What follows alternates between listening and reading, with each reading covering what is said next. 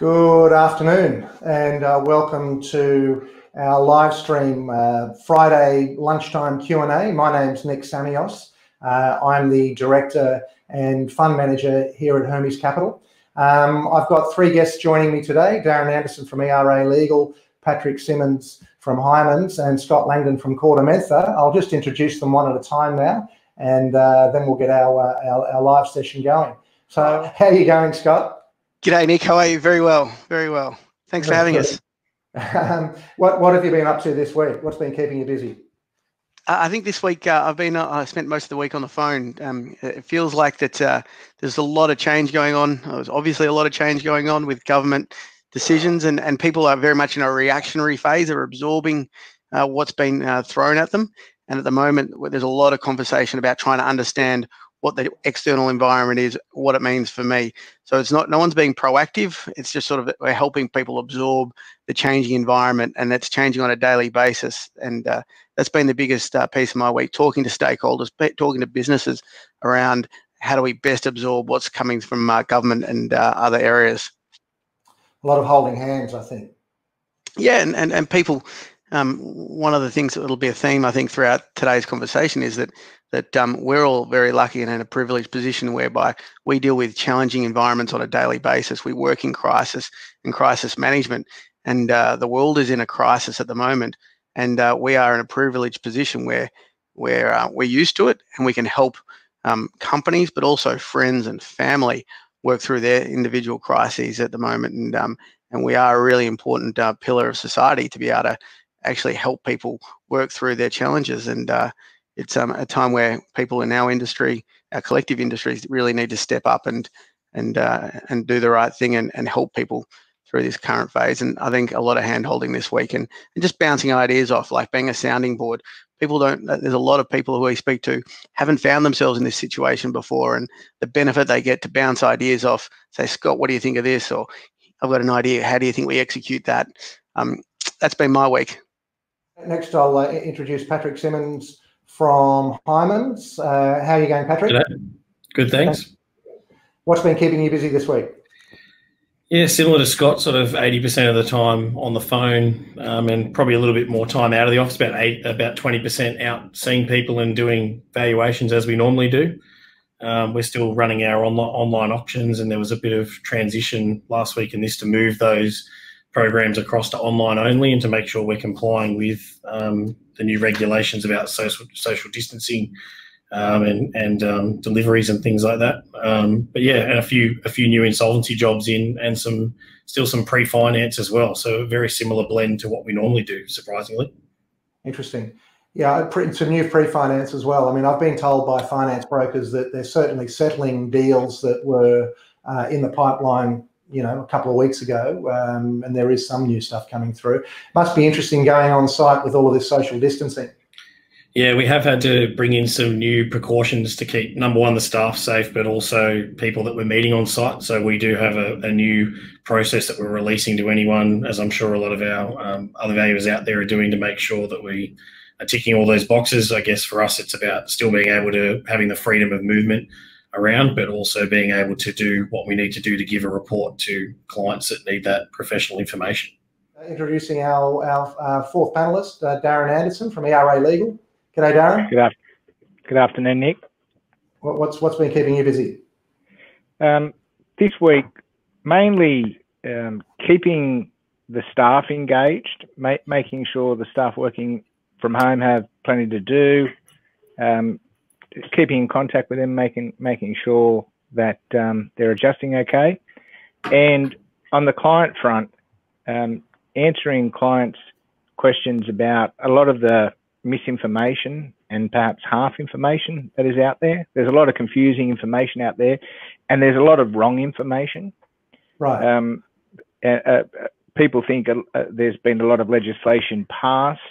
The fact is, most of the legislation that has been indicated has not yet been passed. For example, the new rules in relation to the 6-month inability to terminate residential and retail leases isn't actually in place yet. Right. They passed some legislation, but the minutiae of that legislation is not in place yet.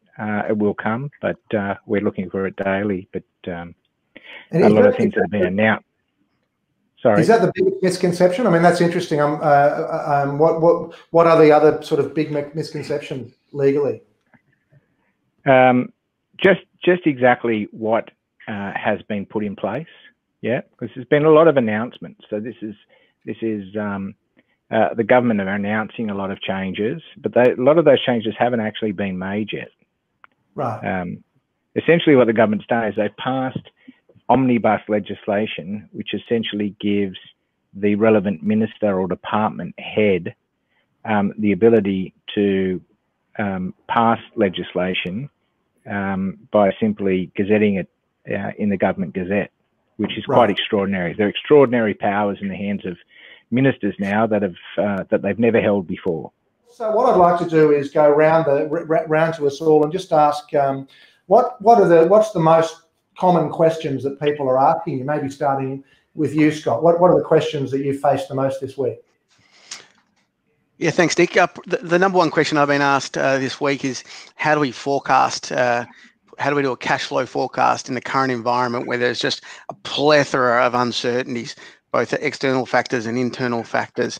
And it's a really good question to be asking, and it's the right question to be asking because every business should be looking at their cash flow forecast right now. And some of the advice that we would give broadly around that, or the conversations that I've been having, is that, and people who have worked with me before will have heard this phrase, but we've got to eat the elephant one bite at a time. If you try and eat the elephant all at once, you're going to get indigestion. And it's a big task trying to forecast with so much uncertainty out there. So it's about isolating each risk and putting thought around each risk and each element, and then determining what the controllables are of it and the uncontrollables of it. And this will come to a concept we'll talk about probably a bit later on. But people who are in charge of businesses at the moment need to be incredibly time savvy and spend their time doing high value activities, not just being busy for the sake of being busy. Where am I spending my time that's going to help me position my business not only to survive and thrive? So putting into controllables and uncontrollables is a really important discipline straight off the bat when you're thinking about your cash flow forecast. The second point I would make is that you've got to get a baseline cash flow forecast and determine on what that looks like. And the baseline cash flow forecast should be your worst case possible. And once you've got your worst case, we then sensitize each of the controllable and uncontrollable risks, and then have maybe three different sensitized cash flows that look over the next 13 weeks, which is really important. That's interesting. Yep. Yeah, I mean, yeah, that's interesting. Controllables and uncontrollables, and a baseline cash flow. I mean, look, it's a bit like how long's a piece of string. Nobody really knows how long this is going to go for. But you think that 13 weeks is a starting point?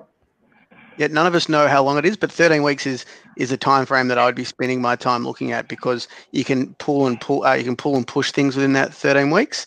But within that 13 weeks, one of the keys that I'd be telling anybody who would listen is that whatever you think it's going to be today, it's important to accept it's going to change in a week's time and not get frustrated by it. So your cash flow is an active management tool that every day you wake up, it's the first thing you should look at the morning. You should tweak, what do I need to change? And then replan it out, because it's nothing wrong with getting it wrong, because you're probably going to get it wrong. It's accepting it's going to change, but actively and proactively working your cash flow on a daily basis is absolutely critical. And once you have that sort of baseline cash flow, what should happen is that when you engage with your external stakeholders, you should be able to engage with a lot more clarity and a lot more confidence. And when you engage with your stakeholders with clarity and confidence, you're more likely to be able to get what you want or be able to influence an outcome. So I think the cash flow forecast makes you think deeply about your controllables and uncontrollables, proactively work it, and then you can externally engage with a lot more clarity. Okay, interesting. And I guess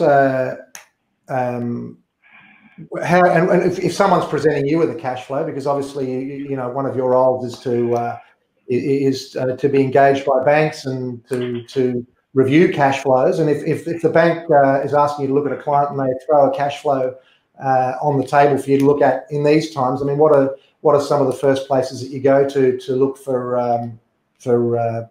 you know, reliability of that cash flow? Obviously, the architecture of the cash flow is really important. The stronger the architecture, the easier the review is. So spending time getting the strong architecture in place around a cash flow is importantly critical. And so thought goes into what the inputs are. The second point I'd make is, especially in the current environment, I'd be spending a lot of time looking at your debtors. Now, debtors are uncontrollable in the current environment. And as you're nodding away, Nick, and I would spend a lot of time focusing on each of the debtors. What are their payment terms? Are there risks associated? What are my leverage points? Because before I get money, I need money in before I can pay money out. And I'd be spending a lot of time understanding the detailed documentation. You picked up on it in one of your earlier calls, making sure that we've got the right invoicing. I'd make sure my inflows are as strong and as well understood as possible, and there is a clear plan behind it. And that's the 80-20 rule. You know, spend time where it really, really matters. Patrick, what are the questions you're getting asked the most this week? I've got a good one for you when you tell me. Well, you've got another one for me. Probably the most common one is, are you still selling assets? So I don't think the question's as much, are options still occurring? It's more, are assets actually selling when they're offered? And that's a question right from funders that have maybe some clients that are shaking a little bit, or people that have stock that they're already trying to sell and stuff that we're holding. But, yeah, we're seeing things are moving okay. Obviously, there's some areas that came to a grinding halt, such as catering, hospitality, assets that go in licensed venue. That's probably no surprise. But yeah, we're seeing a lot of businesses being smart about branching out. We've got a printing company that came to us and bought some bottling equipment. They're going to start doing some hand sanitizer type packaging and sales, which I think is pretty smart. And also some labeling stuff that's going to businesses that wouldn't normally. As people being inventive, people coming up with new ways to change what they're doing to suit the market. And also transportation is also pretty strong. We're seeing a lot of businesses that move stock and move goods ramping up, particularly for trucks and for refrigerated trailers. We're seeing sales for late model stuff stay pretty strong. Right. But I don't think the trends have changed too much from the end of last year. The government's still pushing pretty hard to get those construction sites and mining unaffected, so sales are reflecting that. Okay, I mean, one question I've got is, I mean, how do you value an asset in this environment? How do you know people are turning up? Well, proverbially turning up to buy stuff. So, I guess you're still getting sales figures. I mean, if I ask you to value a Kenworth prime mover, what's the basis for that in this market? Yeah, I think we're tightening up some of the normal factors that we look at. You know, normally we would look at a truck that was under 10 years old might be pretty strong, whereas now we're dragging that down to sort of more around the 5. Darren, over to you. What are you getting asked the most this week? From my commercial clients, what are the banks going to do when all this is over? So the clients are, the sophisticated clients are saying, well, it's all good the banks are giving us a payment holiday, but it's only a payment holiday. It's not a payment forgiveness.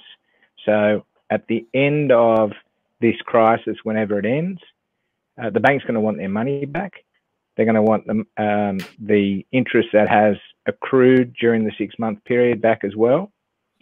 And the primary concern by a number of the commercial clients who hold substantial real property assets is the banks are going to revalue the assets at the end of the crisis. So asset values are going to come down. So what's the bank's attitude going to be then? Now, my advice to them is very simple. If your business was strong, if you had an underlying strong business before this crisis, then the banks will work with you and you'll survive. You'll come out of it. It'll be a struggle. Might take a couple of years, but the banks are not going to, in my view, are not going to shut down businesses that were strong prior to this crisis, but have suffered through no fault of their own through the crisis. On the other hand, if you had a business which was struggling, you probably won't survive it when we come out. You might get a payment holiday. Yeah. You might have 6 months not to have to worry about insolvent trading, but you won't survive the crisis.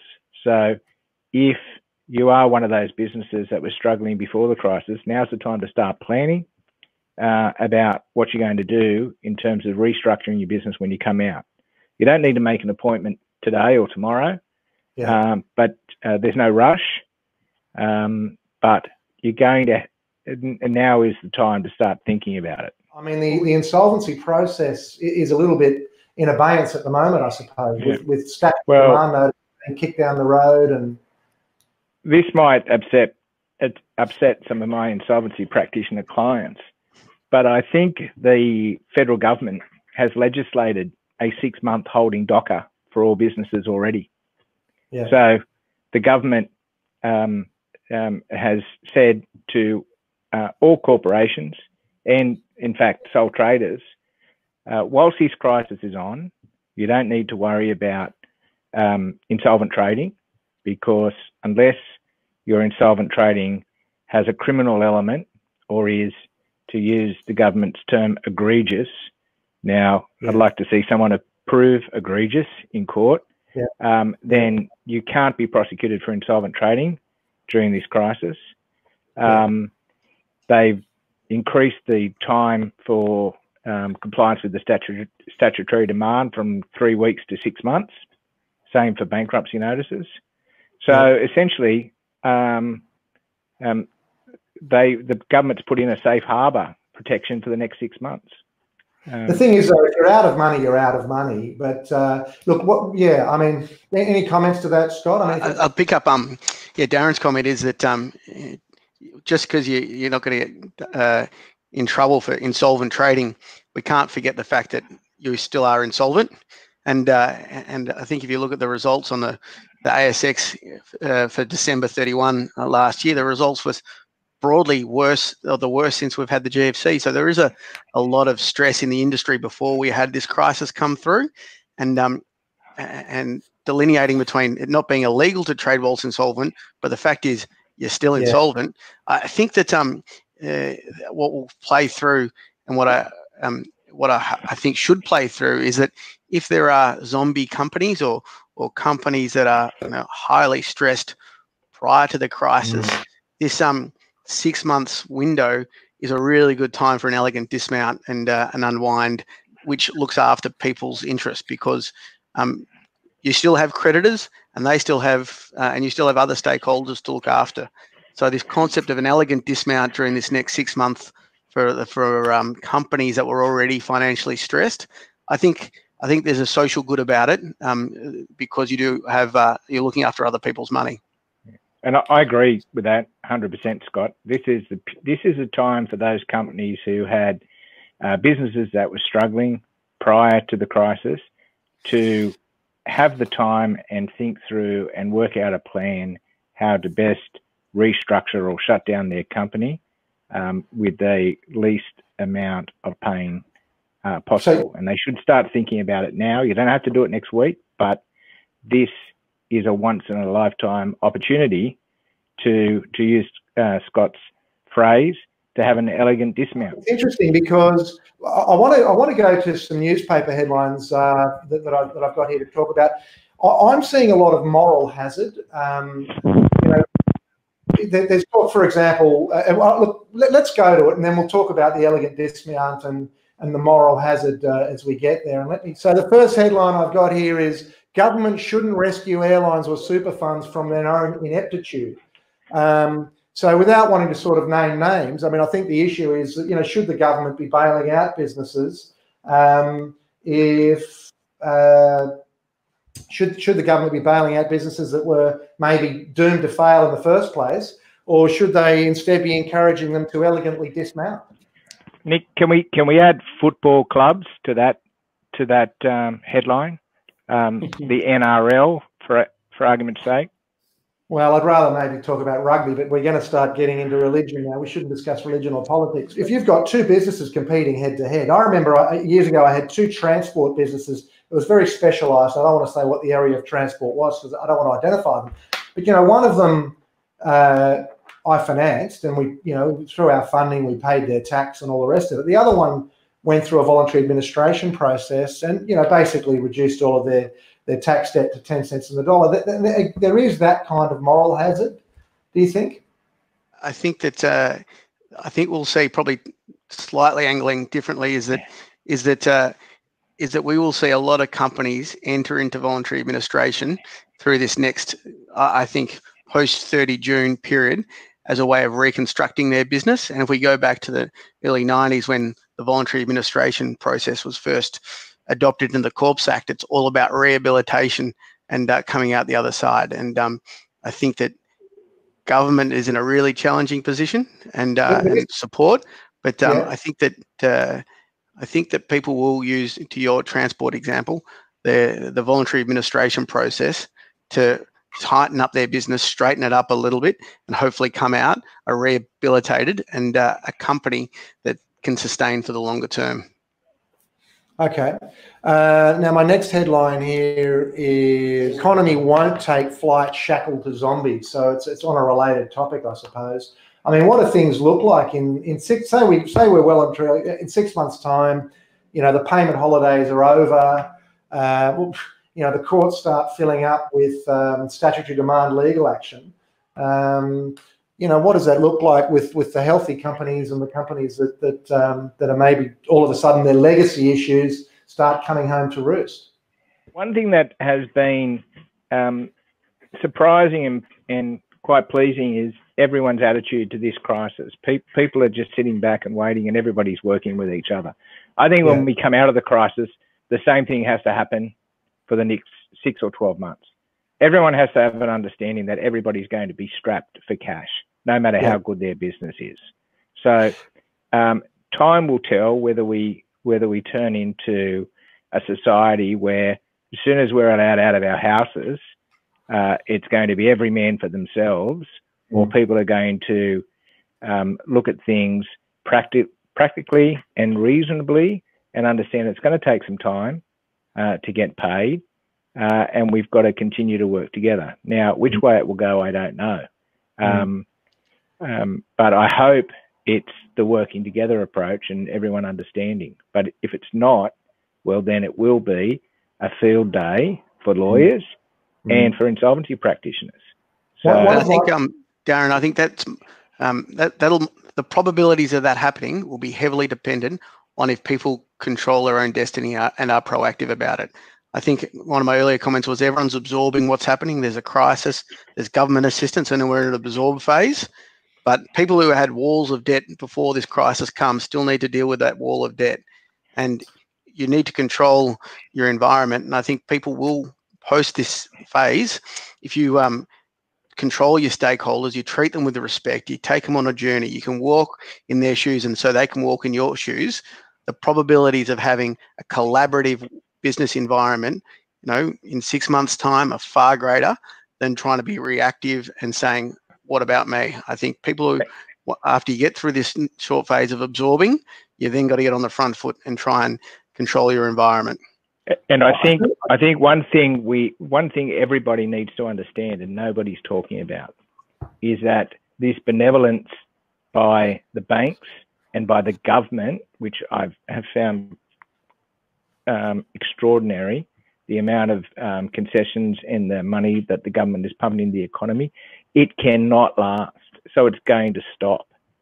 So prepare for when it stops. One of my concerns is we've got benevolence from the government, we've got benevolence from the banks. You know, I had a client this morning was basically forced to give a 50 cents in the dollar credit to one of their customers who was a large company, who was saying, oh, because of Corona, we need you, we can only pay you 50%. I think small businesses really need to stick together and pay each other. We'll move along to the next one, because we could talk a lot about these. Now, this is one that I'm really interested to hear from Scott on this one. Drawing the line in the sand on banker benevolence, this was an article in the Fin Review a couple of days ago, and Scott, you're closer to it than I am, is that if you're in asset management BC, before Corona, no special favours, now. The banks are focused on trying to help people that are in trouble because of Corona. What are you hearing out of the bad banks? There was an article in the paper earlier in the week that said that NAB had more inquiries in 5 days than they had from this is individual loan than they have in 12 months. So the inflow is overwhelming for them to manage at the moment, and I think that them, like all of us, are working on it on a staged basis. And at the moment, I think they're just trying to make sure that they can do what they can to help the borrower through this. If you're on the brink of a deal that may have involved a little bit of a haircut, say 4 weeks ago, to me, the bank seems to have pushed that file to the side of their table. Is that just a one-off, or is that the way they're, are they still working out their workouts? Or I don't think they would. I wouldn't think that. I think that would be a one-off. They would still like to. The plans they put in place and the processes they have in place, I think they will still execute on. Absolutely, I don't think that changes. But it might be when they had this many files to deal with previously, it's now this many, and it might just take longer to process. But no, I believe that my take is, and I've got a few files in similar positions, that the banks will absolutely stay the course on any deals done pre-corona. On our side, we have seen one of the big banks has completely put a hold on any asset repossessions. Right. So unless you call the bank and say, and I won't name the bank, I want to return my car because I've lost my job and I can't pay the lease. And I think that's the kicking the can down the road attitude. They're trying to put a stop to it. They can return the car, but at least one of the big banks is no longer actively chasing any repossessions for asset finance contracts. And I think that will filter through to some of the other big banks where they're trying to be the good guys in this situation as much as possible. Can I just add to that?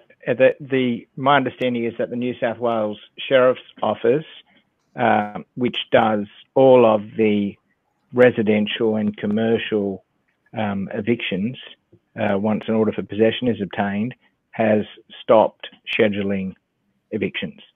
Well, I want to draw you in here, Patrick. I know that you're an equipment guy, but I know that these days virtually you sit next to your commercial property guys. There's this one here, why bankers are sweating over the commercial property loan books. And then I've also got this one here, house sales will collapse, says UBS as it rips up its forecasts. What's the chatter in the office there at Hyman's about property and where it's headed? Yeah, well, the virtual chatter is that it's in New South Wales, particularly the funders that we act for, it seems to be pretty business as usual. It is hard to determine if those deals were already coming through the pipeline and are now just being settled, or if they're fresh, but we have been asking the question, and in New South Wales it does seem they are still, if the idea of the loan still is supported by a tenant or by the client having the legs, then they're still writing those deals, and that's right from banks right through to lower tier lenders. Queensland, we have seen it has definitely slowed, and there is a lot more anti-risk behaviour in Queensland. And Victoria, we've seen it slow down, similar to Queensland. So I don't know whether that's just our client base that we service from a property valuation point of view, but our valuers are saying they haven't seen any particular slow in New South Wales, whereas Queensland and Victoria are definitely on sort of a simmer setting. What about in the West? I mean, I know, Scott, maybe you've got the contribution next. I know you've still got your fingers on the pulse over West. I'm certainly hearing good things. The mining sector seems to be holding up in all our mining services clients, etc. What about property in the West? What are you hearing? I think property in the West is probably similar to nationally. I think everyone's holding their breath at the moment, and uncertain. The reports are so wide ranging, from a 5% fall in property prices, and I'm talking residential, to some people are reporting 20 or so. I think that there is so much uncertainty at the moment that that everyone's holding their breath in the property space to see how it's going to play out. But we don't think there's going to be there's not going to be a lot of transactions over the short term. So therefore, we would think that we really need to break the next 3 months to see what's actually going to happen with the property. We don't think property prices are going to alter too much over the next short period of time, simply because there's not going to be a lot of activity. And it's very much a holding pattern is the Cordamentha view at the moment. My final slide here is, just to wrap up on this one, is Robert Godliebson here. Coronavirus, 6 months is too long for a small business to survive. 6 months does sound like a long time. It's a whole football season. And as a reference point, it is an absolute long time. I don't think it's a reference point that the government put out there very early on, and obviously all their policies around it. My advice to small business in particular would be, just because that's what the government's putting out there as their reference point, doesn't mean that's what you need to do. Goes back to what I said at the beginning. Have a cash flow, look at it every day, and look at what you can adapt on a daily basis. Don't be thinking in 6 months' time, I'm going to be in a new world. It's not going to happen. I think 6 months is a long, long time, and I'd be constantly looking to refine my business on how I can adapt, pivot, and work my cash flow, think about my customers. It's a daily basis. Eating the elephant one bite at a time. What do you think, Darren? I mean, how long do you think people can hang on for? I think it goes back to my earlier point. If you've got a terminal illness and they put you in a cryogenic chamber for 6 months, when they take you out of the cryogenic chamber, you've still got the terminal illness. Right. Just got time to try and work out how to deal with it during that period. Strong business, strong going in, can last 6 months. If you had a lot of legacy debt and a lot of issues before you went into this, then start thinking about how you're going to restructure your business or close it down and start something new during this period, because you will never have this opportunity again. To elegantly dismount is... To elegantly dismount. I think that's going to be the new term, industry term, Scott. You've coined a new phrase today for everyone, the elegant dismount. And Patrick?